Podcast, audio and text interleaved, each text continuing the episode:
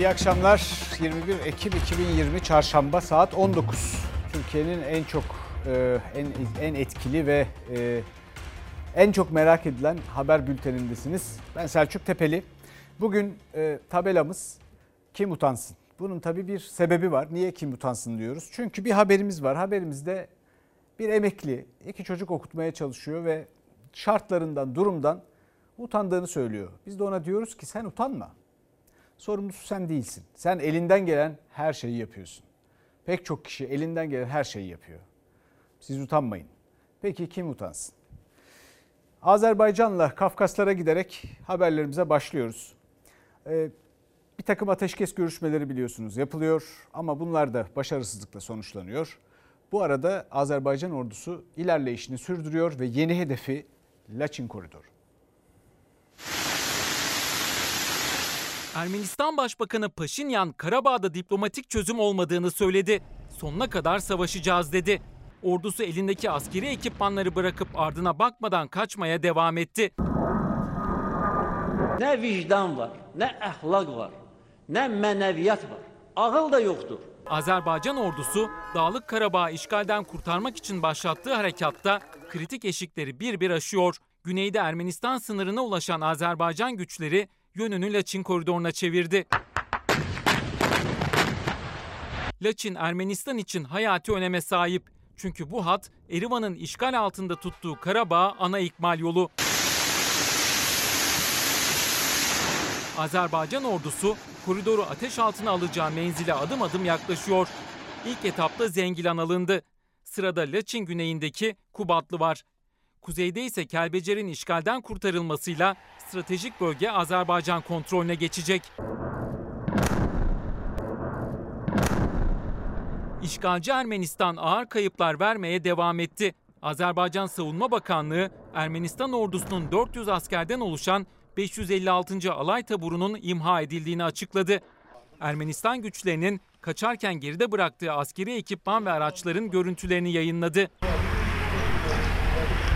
İki ülke arasında ikinci insani ateşkeste bozulunca Rusya bir kez daha devreye girdi.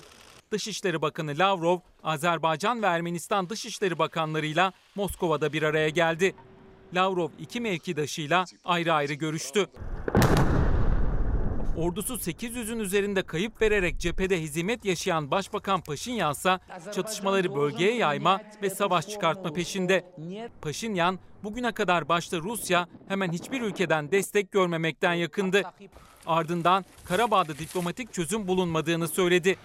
Sonuna kadar savaşacağız dedi. Azerbaycan ve Ermenistan'ın Dışişleri Bakanları Putin'den sonra bir de Pompeo ile görüşmek üzere Amerika'ya gidecekler. Bakalım oradan ne çıkacak ama bunların Azerbaycan'ı Ermenistan işgalindeki topraklarını kurtarmaktan alıkoymaması lazım. Efendim şu anda bütün ülke okulların yüz yüze eğitime kademeli olarak tekrar açılmasıyla ilgileniyor elbette. Anne babalar özellikle merak içindeler. Bir yandan tedirginler, bir yandan sevinenler var. Bu önemli bir konu. 5. ve 9. sınıflarda haftada 2 gün olmak üzere 2 Kasım'dan itibaren tekrar yüz yüze eğitime başlıyorlar. her zaman esas olan yüz yüze eğitimdir. Uzmanlar bu konuda çok net. Yüz yüze eğitimin yerini uzaktan eğitimin tutamayacağında birleşiyorlar. Salgın sürecinde okul öncesi 1, 2, 3, 4 ve 8 ile 12. sınıflar haftada 2 gün yüz yüze eğitime geçmişti. 5 ve 9. sınıflarda da 2 Kasım'da yüz yüze eğitime geçiliyor. Ama tam kapasiteli bir eğitim olmadıkça uzmanlara göre her anlamda kayıp büyüyecek. Tahminlere göre bir yıllık yüz yüze eğitim kaybı geleceği de etkileyecek çünkü %15 gayri safi milli hasıla kaybına yol açacaktır. Yapılan araştırmalar bir, yıl, bir yıllık kaybı e, çocuklarda bir buçuk iki yıla e, yaklaşık eğitim kaybolacağından söz ediyor. Kız çocukları okuldan uzak kaldıkça e, erken evliliğe dikkat çekiyor. Salgın başlamadan önce yapılan araştırmalarda dünya genelinde en büyük sorun öğrencilerin 3 aylık tatil döneminde okuldan uzak kaldığı zamanlar eğitim sistemindeki adıyla yaz unutması. 3 aylık zaman için bile araştırma verileri ürkütücü boyuttayken salgın sürecinde 7 ayı aşkındır eğitim alamayan öğrencilerin kayıpları daha da fazla olacak. Okumada e, yüzde 63 ile yüzde 68, e, matematikte ise yüzde 50'lere varan oranlarda bir e, kayba, öğrenme kaybına neden olacağı tahmin ediliyor. Üçüncü sınıftaki öğrenci bir senelik eğitim kaybına uğradığında, bu öğrenci 10. sınıfa geldiğinde bir buçuk senelik bir eğitim kaybından söz ediliyor. Ailelerin haklı endişesi ise çocukların okulda virüs kapması. Fransa Pediatri Derneği'nin araştırmada çocukların virüs kapsa da bulaştırıcılıklarının çok düşük oranda olduğu sonucuna ulaşıldı. Bu nedenle hükümete okulların kapatılmaması tavsiyesinde bulunuldu. Türkiye'de durum ne? Bunun için bir haftaya daha ihtiyaç var. 12 Ekim'de başlayan yüz yüze eğitim sonrası vaka sayısında artış olup olmayacağına bakılacak. Yüz yüze eğitim salgına ne kadar etkili olacak onları önümüzdeki günlerde Sağlık Bakanlığı tüm verileri açıkladığı zaman e, öğrenmiş olacağız. Okullarda durum beklenirken ülke genelinde vaka sayısındaki artış sürüyor. Reuters haber ajansı üst düzey bir yetkiliye dayandırdığı haberde kısıtlamalar için çok fazla beklenmeyeceğini duyurdu. İsmi açıklanmayan yetkili durumun izlenmesini 15 gün içinde gençler ve yaşlılar için sokağa çıkma yasağı ve hatta hafta sonu sokağa çıkma yasağı gelebileceğini söyledi. Şimdi konu denk geldi. Pek çok izleyicimiz diyor ki ya senin o bahsettiğin araştırmalar nerede? Şimdi onları bunların arasından bulabilirsem size hemen aktarayım. E, efendim bu arada İzlanda, Hollanda, Belçika, Danimarka, Norveç, Avusturya, Almanya, Finlandiya, Fransa, İsveç Mayıs ve Haziran'da açtılar. Şimdi de açtılar. Açanlardan kapatan yok. Sonra o araştırmalarsa yerlerini söyleyeyim araştırmaları bulmak mümkün olur. Avrupa Hastalık Kontrol ve Önleme Merkezi 1, Avrupa Birliği'nin. Hollanda Ulusal Halk Sağlığı e, Enstitüsü 2. E, Saksonya eyaleti için Dresden Teknik Üniversitesi 3. E, Almanya'da yani.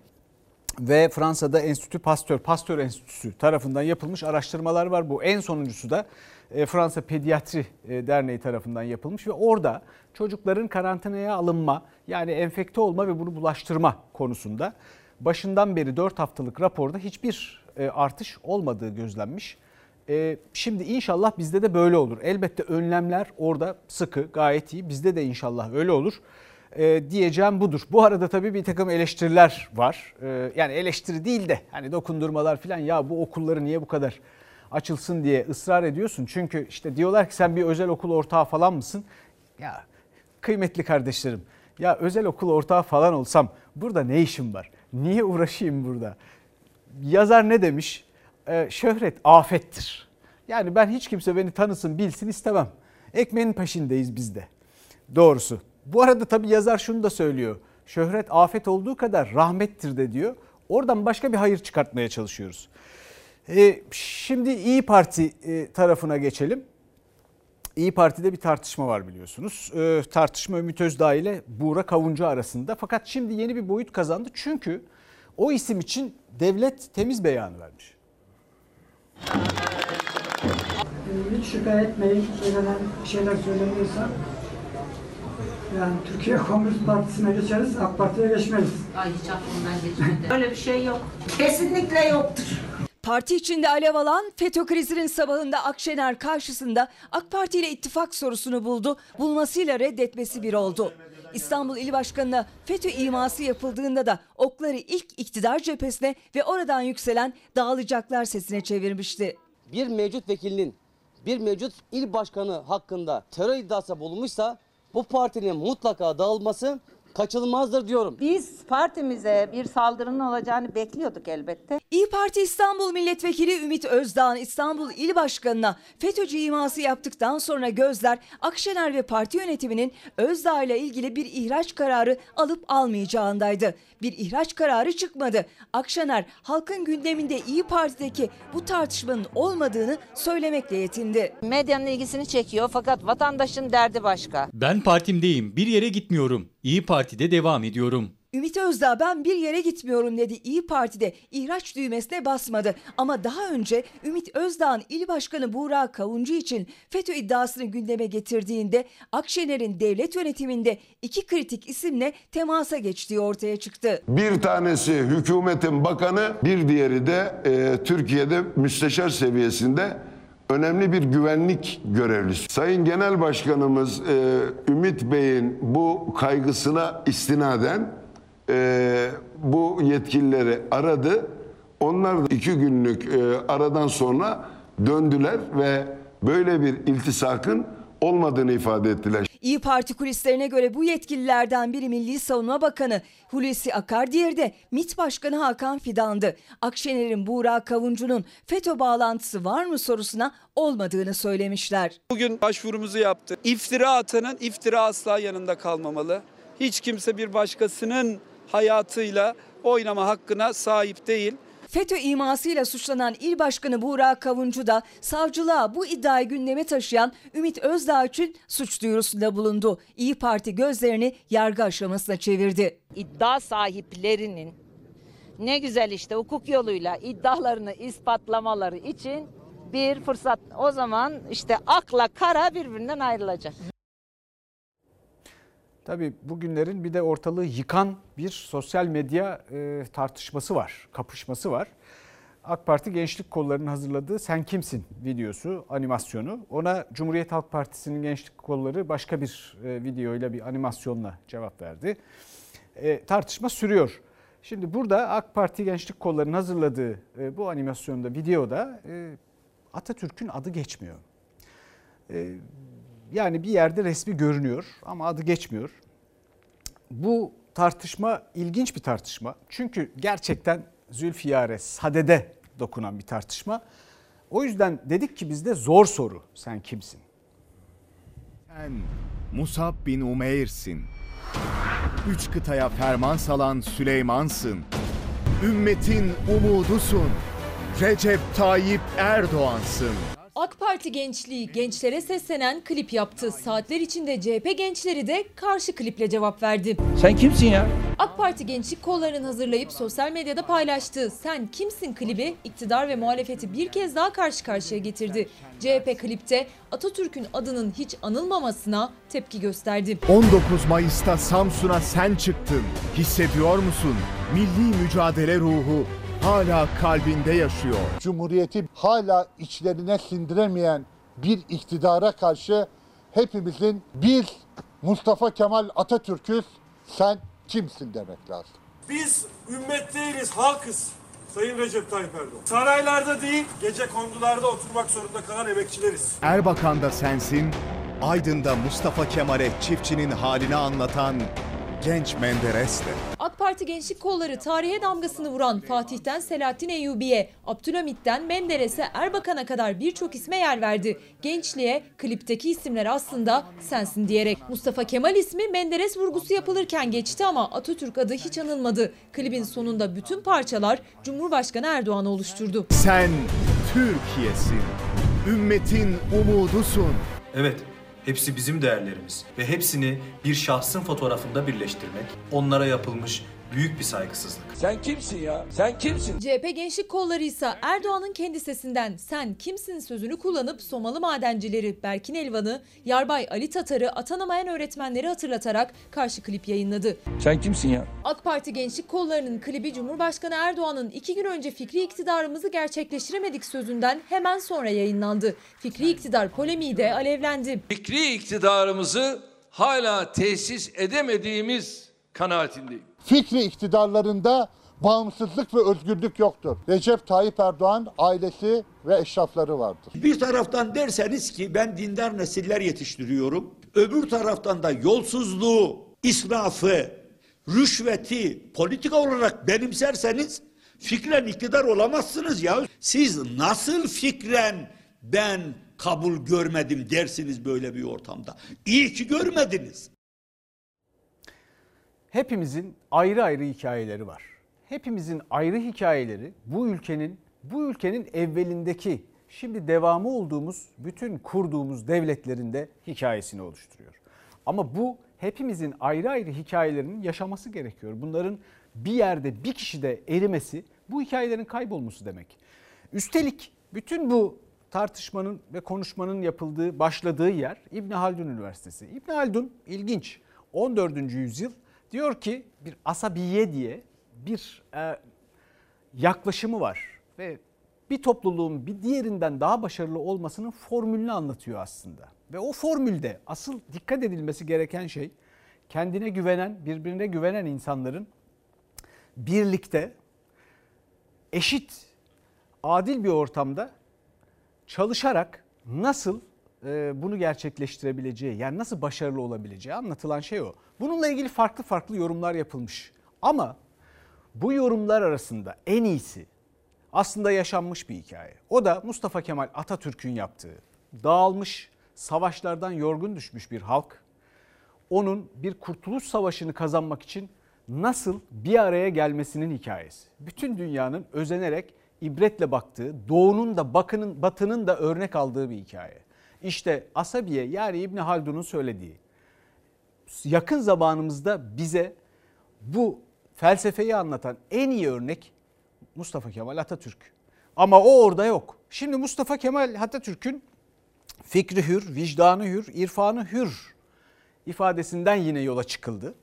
Şimdi bu ifade Cumhuriyet'in öğretmenlerinden istenen yani Mustafa Kemal Atatürk'ün istediği yeni nesillerin tarifi. Fikri hür, vicdanı hür, irfanı hür. Bunu başaramadığımızdan dolayı yakınıyoruz. Peki burada başarılamayan ne? Ve başaramayan kim? Burada başarılamayan her üç virgülün önündeki hür. Yani fikrimiz var, vicdanımız var, irfanımız var yani anlayışımız var ama yeterince hür hissetmiyor kimse kendini. Eğer yeterince hür hissetmezse gençler, fikir insanları, çalışanlar, öğretmenler, üniversiteler yeterince hür hissetmezlerse, dar bir siyasi çerçevenin içine sıkıştırılırlarsa yaratıcılık ölür. Kendine güven ölür ve birliktelik de zamanla ölür. Çünkü çünkü bunlar ancak yeşertebilir, o hikayeyi var edebilir ve o hikayelerin yaşamasını sağlayabilir. Sonra tabii yıllar geçer aradan, 10 yıllar geçer. Biz tekrar öz eleştiri yaparız aksi takdirde. Şimdi bu e, e, İbn Haldun demişken çok kısacık bir şey anlatmama müsaade edin. Vaktiyle bir dakikayı geçmeyecek. E, vaktiyle Barcelona çok başarılı olduğunda başında da Guardiola varken ya bunlar altyapıda ne yapıyorlar? Nasıl bu kadar başarılı bir takım olabiliyorlar diye bir muhabir gönderdik. Ben o zaman dergicilik yapıyordum. Muhabir arkadaşımız girdi, araştırdı Guardiola'ya kadar herkesle konuştu. Ve orada çıkan sonuç, söylenen şey şuydu. Biz çok çalışıyoruz, alabildiğine birbirimize güveniyoruz. Bunun için uygun, adil bir ortam yaratıyoruz ve alabildiğine de alçak gönüllüyüz. Bunun için biz belli bir yaşa kadar gol atılsın bile istemiyoruz, kale koymuyoruz. Oyundan zevk alınsın, çocuklar birbiriyle olmaktan mutlu olsun istiyoruz diyorlar. İşte bunun neticesinde Barcelona gibi bir başarı ortaya çıkıyor. Bu İbni Haldun'a bağlanıyor, o asabiyeye. Yani ta en son başarılı örneği ülke olarak, toplum olarak en geniş çaplı birlikteliği sağlayan Mustafa Kemal Atatürk, Mustafa Kemal Atatürk ve Kurtuluş Savaşı'na. Bunlara daha sonra fırsat olduğunda devam ederiz. Şimdi e, bir de askıda ekmek tartışmamız var biliyorsunuz. Siyasette bir ekmek kavgasıdır gidiyor efendim. Bu iktidar Türkiye'yi ekmeğe muhtaç etti. Kim söylüyor? Sizin sevgili ortağınız Devlet Bahçeli söylüyor. Devlet Bahçeli diyor ki bu iktidar Türkiye'yi ekmeğe muhtaç etti. Biz askıya ekmek koyduk. Ekmeksizler birer birer saklandıkları delikten fırlayarak ortaya çıktılar. Vay ekmeksizler vay. Açıkça diyorlar ki biz beceremedik. Milleti askıda ekmek durumuna düşürdük. Uçacağız diyorlar. Karaya çakıldık. MHP liderinin askıda ekmek kampanyasını Saadet lideri Temel Karamollaoğlu iktidarın acziyeti diye yorumlarken CHP'li vekil Veli Ağbaba Cumhur İttifakı ortağı Bahçeli'ye 2001 krizini hatırlatarak göndermede bulundu. Deva Partisi de. Biliyorsunuz yazar kasa atılırken Sayın Bahçeli koalisyonun ortağıydı. Şimdi de koalisyonun sınırsız ve sorumsuz ortağı Sayın Bahçeli. Sayın Bahçeli'nin üflediği ocak su istemiyor. Maşallah dedi çocuk 40 gün yaşıyor. Bu kampanya 6 Ekim 2012'den bu yana devam eden bir kampanyadır. Sanki yeni bir kampanya e, başlatılmış gibi sazan balığı gibi atladılar. İktidara her ortak olduklarında vatandaşımızı nasıl bir ekmek parasına muhtaç ettiklerini herkes görüyor. İktidara karşı yazar kasa atmadan sonra yapılmış en büyük eylem askıda ekmek meselesidir. Bin odalı sarayda yaşayanlar insanları kuru ekmeğe muhtaç hale getirdi. MHP askıda ekmek kampanyası çok eski dese de muhalefet yaşanan ekonomik krizin göstergesi diyor. Güler misin? Ağlar mısın? Ama bunlar alışkın. Pandeminin başlangıcında IBAN numarası verdiler. Bizi eleştiren şarlatanların evlerinde ekmekleri yoksa bizden ekmek istesinler. Aç kalmasınlar. Bütün vatandaşlar feryat noktasına geldi. Azıcık kelime bulsalar televizyonlara ceza yağıyor. Kapatılıyor.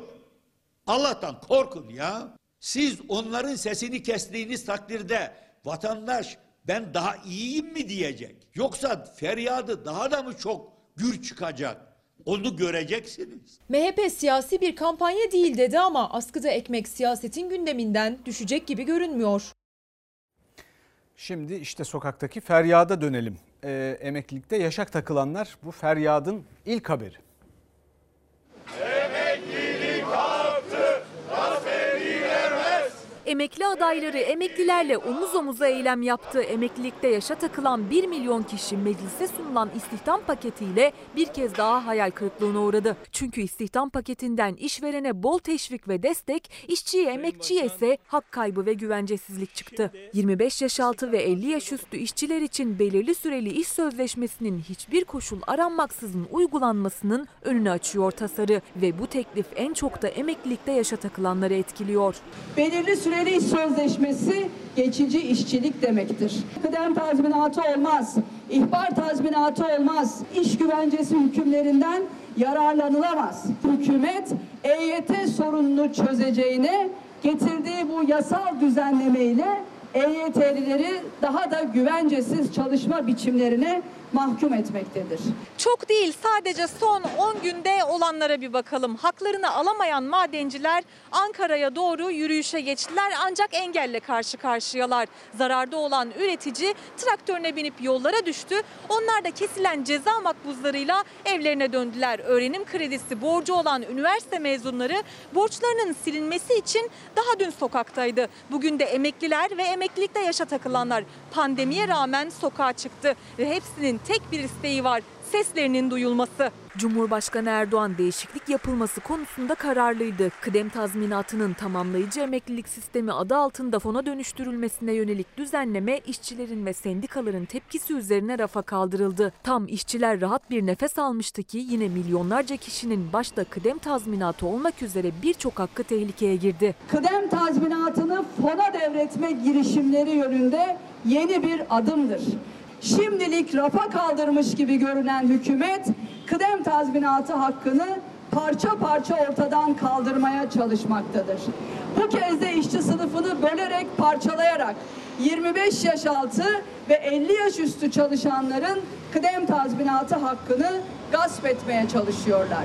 DİSK Genel Başkanı Arzu Çerkezoğlu işverene 10 yılda bütçeden 154 milyar liralık SGK primi ödemesi yapıldığını hatırlattı. EYT sorununun 2 milyar liralık ek ödemeyle çözülebileceğine dikkat çekti. Bu toplam SGK'nın ödediği emekli aylıklarının sadece %6-7'lik bir artışı anlamına gelmektedir ki bunun kaynağı çok kolaylıkla bulunabilir.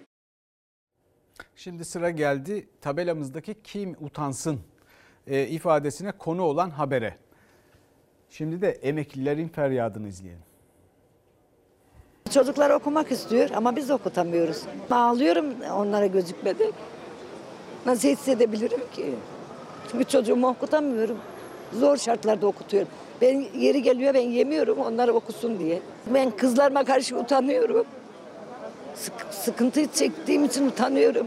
51 yaşında Sevilay Şencan, boğazında düğüm, gözlerinde yaş var. Aldığı 2000 lira emekli maaşıyla hem evini geçindirmeye hem de üniversitede okuyan iki kızının da eğitim masraflarını karşılamaya çalışıyor. O utanıyorum diyor ama utanması gerekenin o olmadığını herkes çok iyi biliyor. Her yaştan emekliyi sokakta buluşturan neden aynı çünkü. 900 ben kira veriyorum. Bana bu maaşı verenler buyursunlar geçinsinler bu maaşla. İkinci bir iş bulamıyoruz. Yaşımızdan dolayı çalışamıyoruz. Geçinemiyoruz. Sürünüyoruz.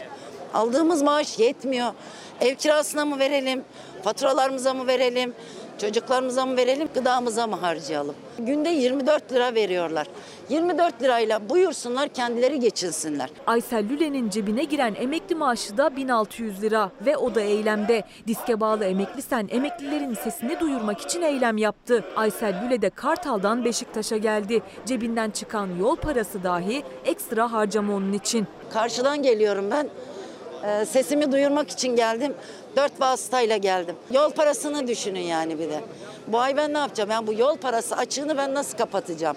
Kuruşunu bile ben hesaplamak zorundayım. Türkiye'de emeklilerin %60'ı sayı olarak 8 milyonu asgari ücretin yani 2300 liranın altında maaş alıyor. Diskin raporuna göre en düşük maaşı alan emekli sayısı 2.6 milyon. Aylık harcanabilir geliri ise sadece 763 lira. Uzun yıllar bu devlete çalıştık ama karşılığını şu anda alamıyoruz. İşte milyonlarca emekli adına bir grup salgın sürecinde risk grubunda olmalarına rağmen evlerinde durmadı. Kabineye hakkınızı verin demek için buluştu. Eşim emekli, ben emekliyim ama kiradayız. Bir buçuk milyar kira veriyoruz. İki tane üniversite öğrencim var. Uzaktan eğitim olduğu için uzak tablet alamıyorum. Sesimizi duyurmak için buralara kadar geldik. Ya hasta olursam diye korkmuyor musun? Korkmuyorum. Gelecek nesil için bizim görevimiz yani. Yarın bize diyecekler ki bize ne verdiniz, bize ne, ne aldınız? Onlar için biz buradayız. Bu riski göze aldık. Çünkü e, artık şu açıkça görüldü. Hak verilmez alınır. Önce hep kendilerini ve sermayeyi düşünmesinler. Bu ülkenin emeklilerini, kadınlarını, gençleri, işçileri, yoksulları, ezilenler de düşünsünler. Ve tabii merkez medyadan başka yerde bunları göremezsiniz, izleyemezsiniz efendim. Şimdi esnafın da siftah çilesi. Sıkıntıları gün geçtikçe artıyor. Esnaf kredisi veriyoruz dediler.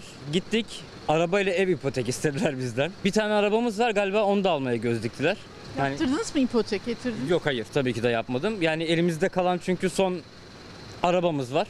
Artık verebileceğimiz hiçbir şey kalmadı. Turizm mezunuyum. Ee, çalışma ekonomisi mezunuyum. Bölümlerimle alakalı bir meslek bulamadım. İngilizce, İtalyanca dilim var. İki üniversite mezunu, iki dil bilen işsizdi. İşsiz değil artık ama borçlu esnaf oldu. Artan dolar yüzünden dükkanına yeni mal koyamadı, kira borçları, toptancı ödemeleri birikti. Aradığı desteği devletten de bulamayınca iki yıl önce evlenirken gelen son hediyeleri sattı. Toptancıya gidiyorum. Toptancı tabii ki de kumaşçıya gidiyor, kumaşçı da iplikçiye gidiyor. Ama iplikçi de ürün dolarla. E doğal olarak geçen sene benim 40-45 liraya aldığım bir ürün şu anda 70-75 TL'ye çıkmış durumda. Elinizde bir tek arabanız kaldığı için ipotek getirmediniz. Evet. Ne yaptınız peki? Şöyle söyleyeyim, düğünden kalan iki tane bileziğimiz vardı onu bozdurduk açıkçası. Piyasanın haline bak. Salı gün 15 lirayla kapattı. Çarşamba gün 100 lira, 100 lira hepsi kar olsan olur.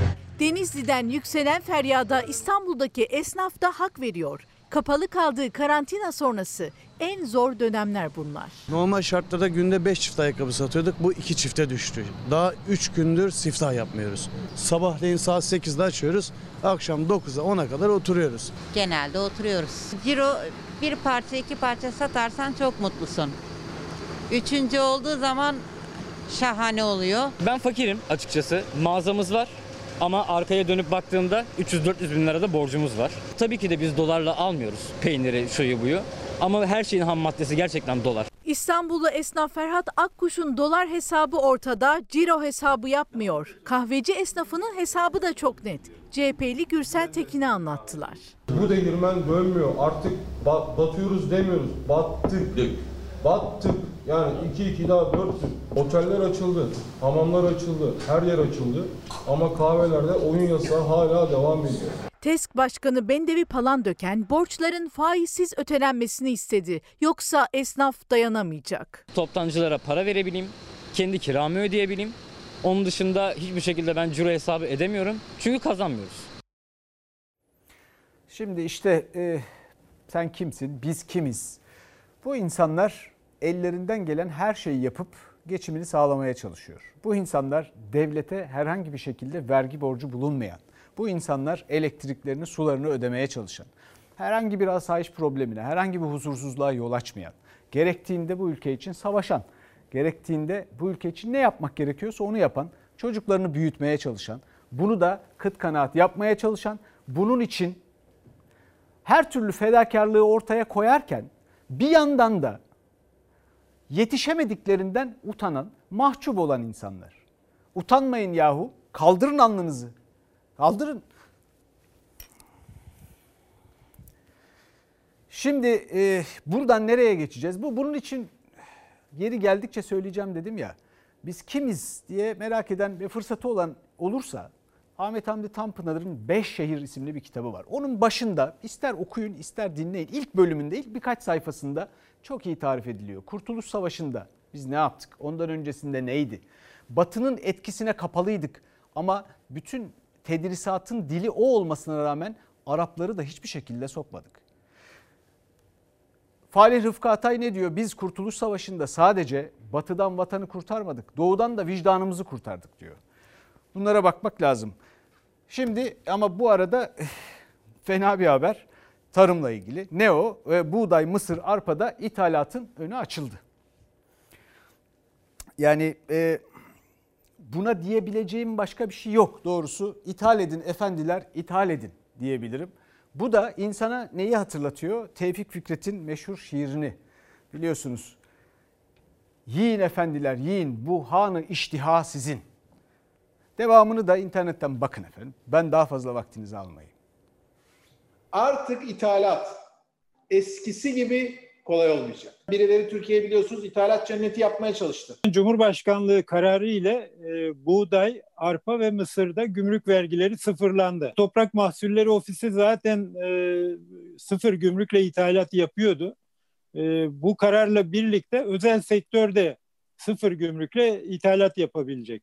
Hazine Bakanı Berat Albayrak söylediğinin aksi oldu. İthalat sürüyor. Toprak Mahsulleri Ofisi'nden sonra özel sektör içinde sıfırlandı gümrük vergisi. Özel sektör buğday için %45, arpada %35, mısırda %12 vergi ödüyordu devlete. Devlet o vergiden vazgeçti, ithalatın kapısını bu kez sonuna kadar açtı. Geçmiş yıllara da baktığımızda ithalat kısa süreli bir fiyat düşüşüne neden oluyor ama orta ve uzun vadede üretimi olumsuz etkilediği için daha fazla ithalata ihtiyacınız oluyor. Bu kez fiyatlar daha çok yükseliyor. Bu kararla çiftçinin elindeki ürünün değeri düştü, zararı arttı.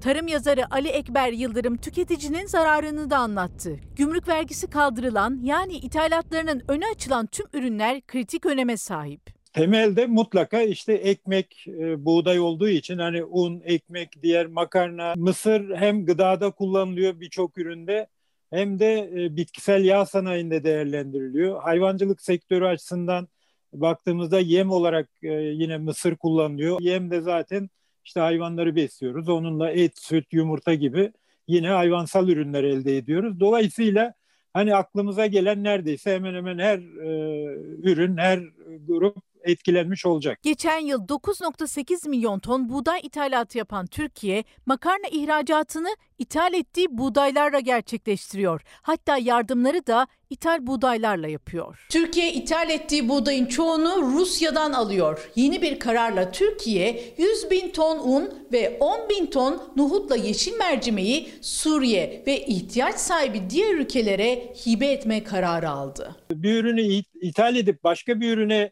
başka bir ülkeye hibe etmek hani bu tartışılabilir. Ancak tehlike çanları daha hızlı çalıyor artık. Pandemi nedeniyle ülkeler gıda stoğu yapıyor. Rusya geçen yıl buğdaya kota koymuştu. Ali Ekber Yıldırım'a göre gıda parayla satın alınamayacak kadar değerli olacak. Üretim bu yüzden şart. Paranız var ama ithalat yapamıyorsunuz çünkü adam satmıyor. Önce kendi tüketicim diyor yiyin efendiler derken Rus çiftçisi Ukrayna çiftçisi yiyecek. Vergiyi de düşüreceğiz. Bizim çiftçiye niye verilmiyor bilmiyorum. Bizim çiftçi de aç kalacak. Burada Tevfik Fikret'le bağlantı işte tam da bu noktada. Şimdi e, bu arada tabii ithalatçılar var. İthalatçı cuntaları falan da var tabii. E, dolar bizim büyük derdimiz. O yeni ekonomi programında biliyorsunuz peteklerden e, bir tanesi, gözlerden bir tanesi dolarizasyonun önüne geçmekti. Şimdi o peteklere kimse yakından bakmadığı için içinde küçük küçük ne yazıldığını fark etmedi kimse. Biz de onu açtık.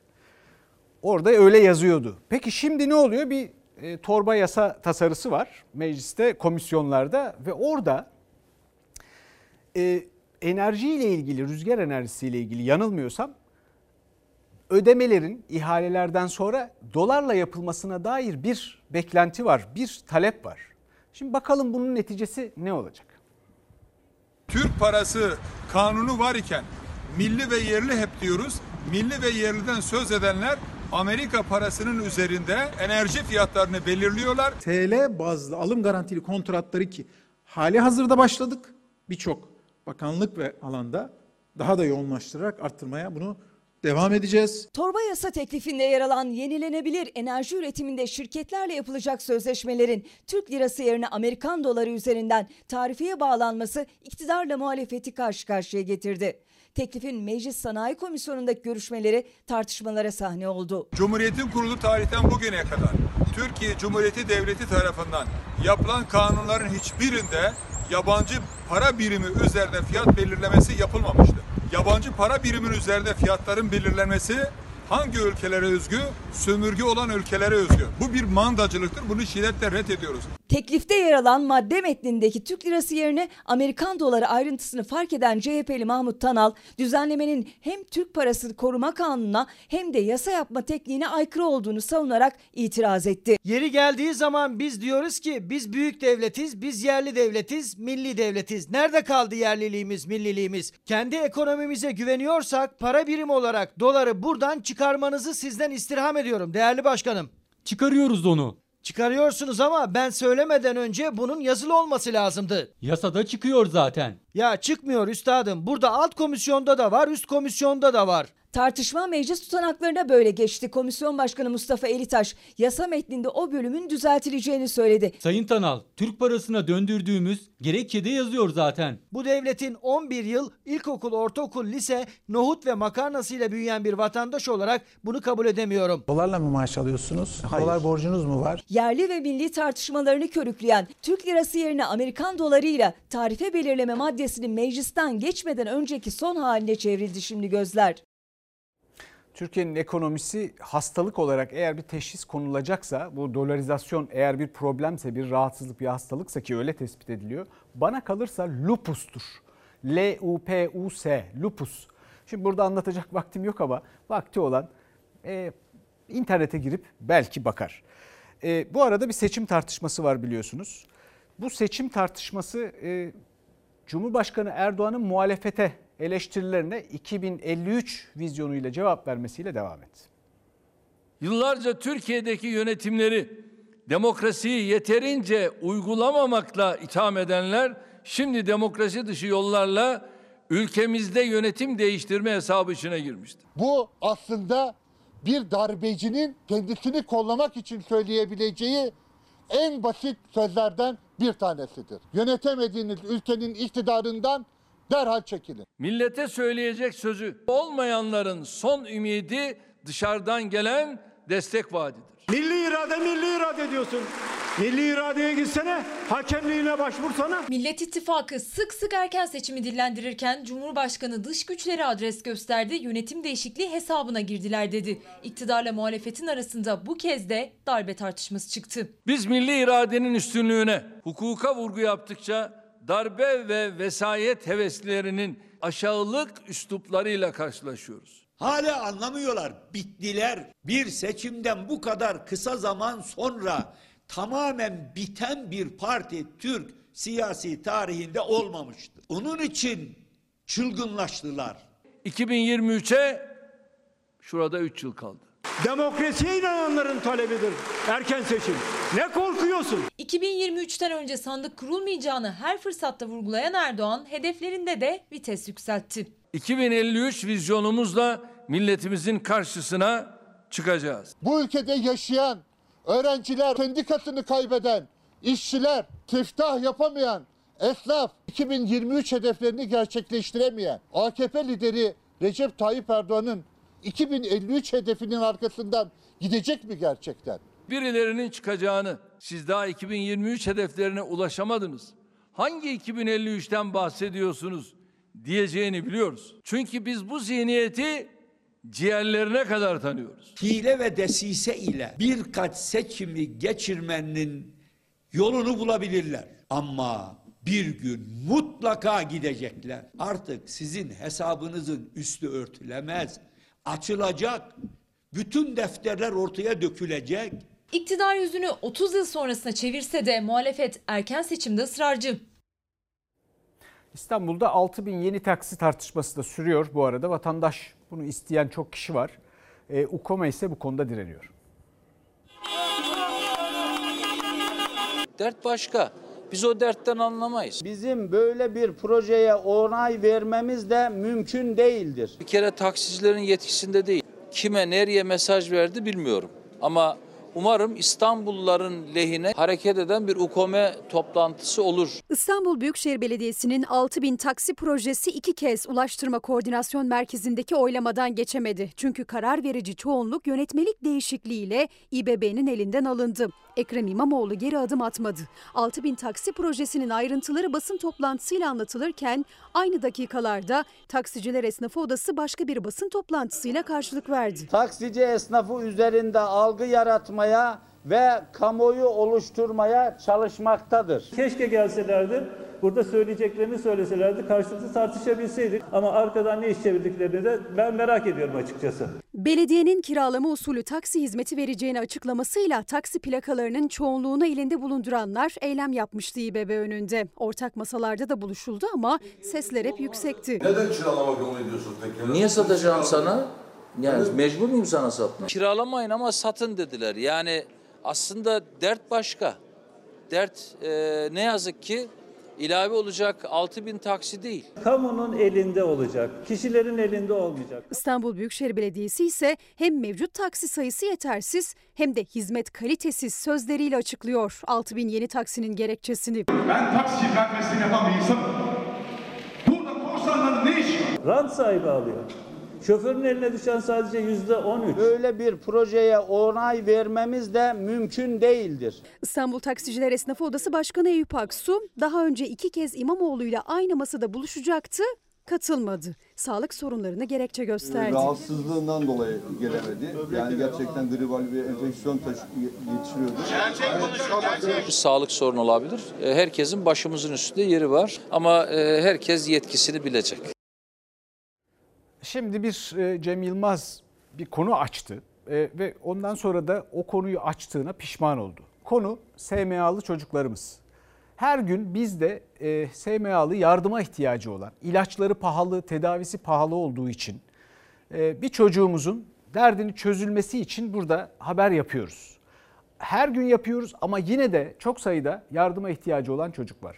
Cem Yılmaz da ya daha organize bir e, belki bir vakıf, belki onun gibi bir hareket başlatalım istemiş ve gayet iyi niyetle sosyal medyada bir mesaj paylaşmış. Bir çağrı yapmış. Akıl akıldan üstündür diyor. Kimin fikri varsa söylesin diyor. Ya bunun parasını toplamak kolay iş hepimiz cebimize e, elimize atacağız diyor. Fakat hani bu sosyal medya sözde özgürlük getirecekti. Yani Cem Yılmaz'a abuk subuk tepkilerin beni bir para.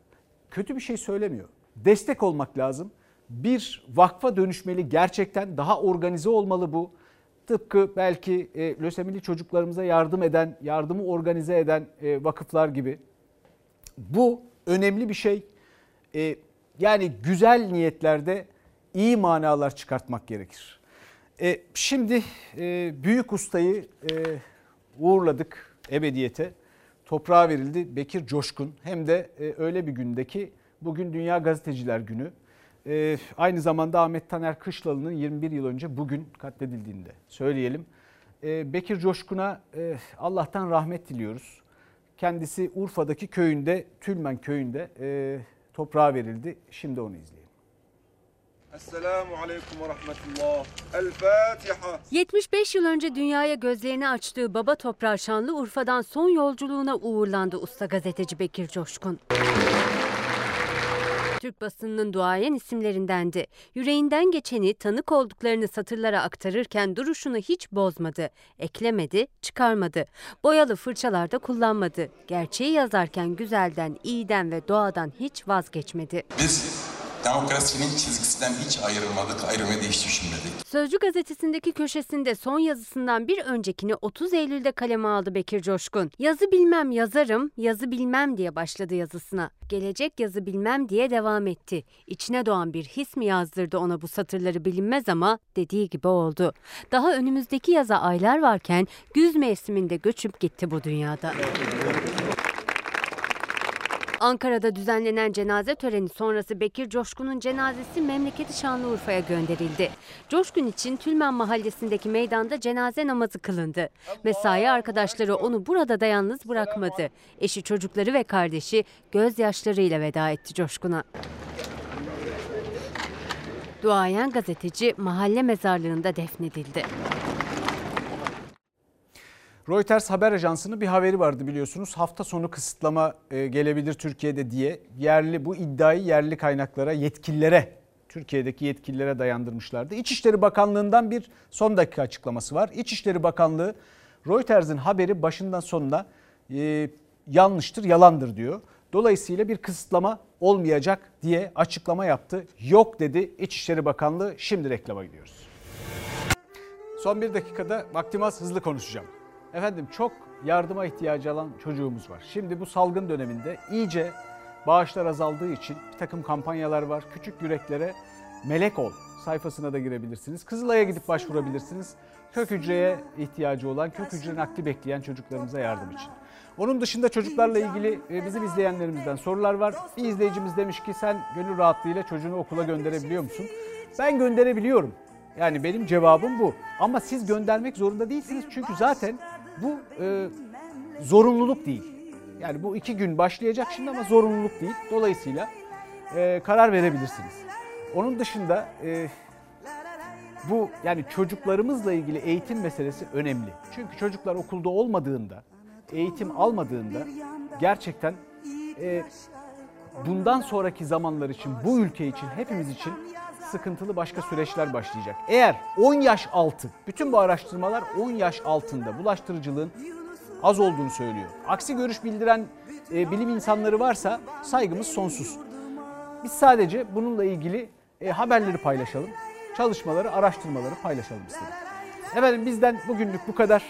E, bizden sonra Sen Çal Kapımı dizisinin yeni bölümü var.